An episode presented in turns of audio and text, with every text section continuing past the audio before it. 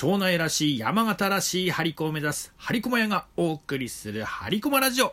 えー、張り駒屋では庄内子供ラジオという番組を月1でやっております。2月のテーマはバレンタインです。お子さんに、えー、最近好きな子いる？なんて聞くチャンスです。好きな子、気になる子がいるっていうのは普通なこと、大事なことです。えー、聞かれて自分の気持ちに気づくお子さんもいると思います。2月5日までメッセージお待ちしております。結構な確率で採用されます。どうも、ハリコマやひろゆきでございます。好きとか愛してるとはちょっと違いますが、あの街に行ったらあの人に会いたいなとか、このお店をもっと知ってほしいっていう気持ちありますよね。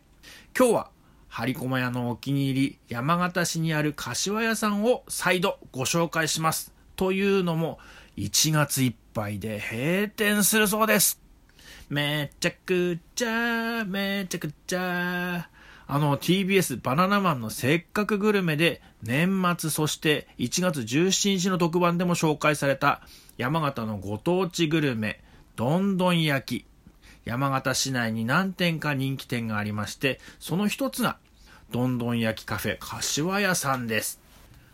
どんどん焼きのルーツは番組でも言っていましたが出店でお客さんを呼ぶときに「はい、いらっしゃいい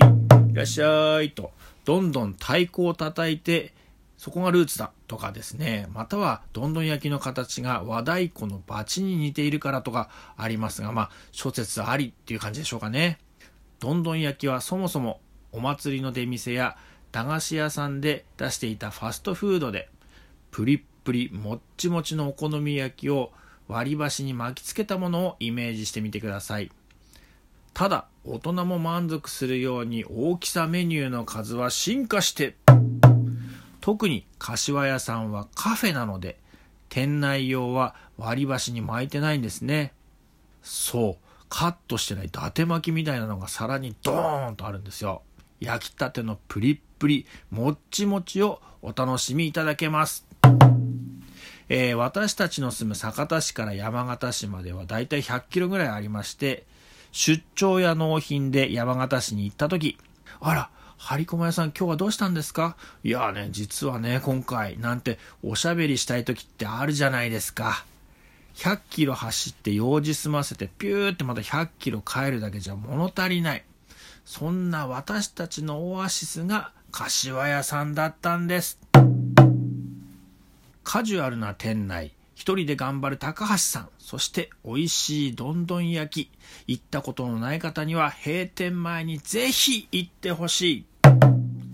最近行ってなかったな美味しいんだよね、あそこっていう方にもぜひ閉店前に一度高橋さんに顔を出してほしい。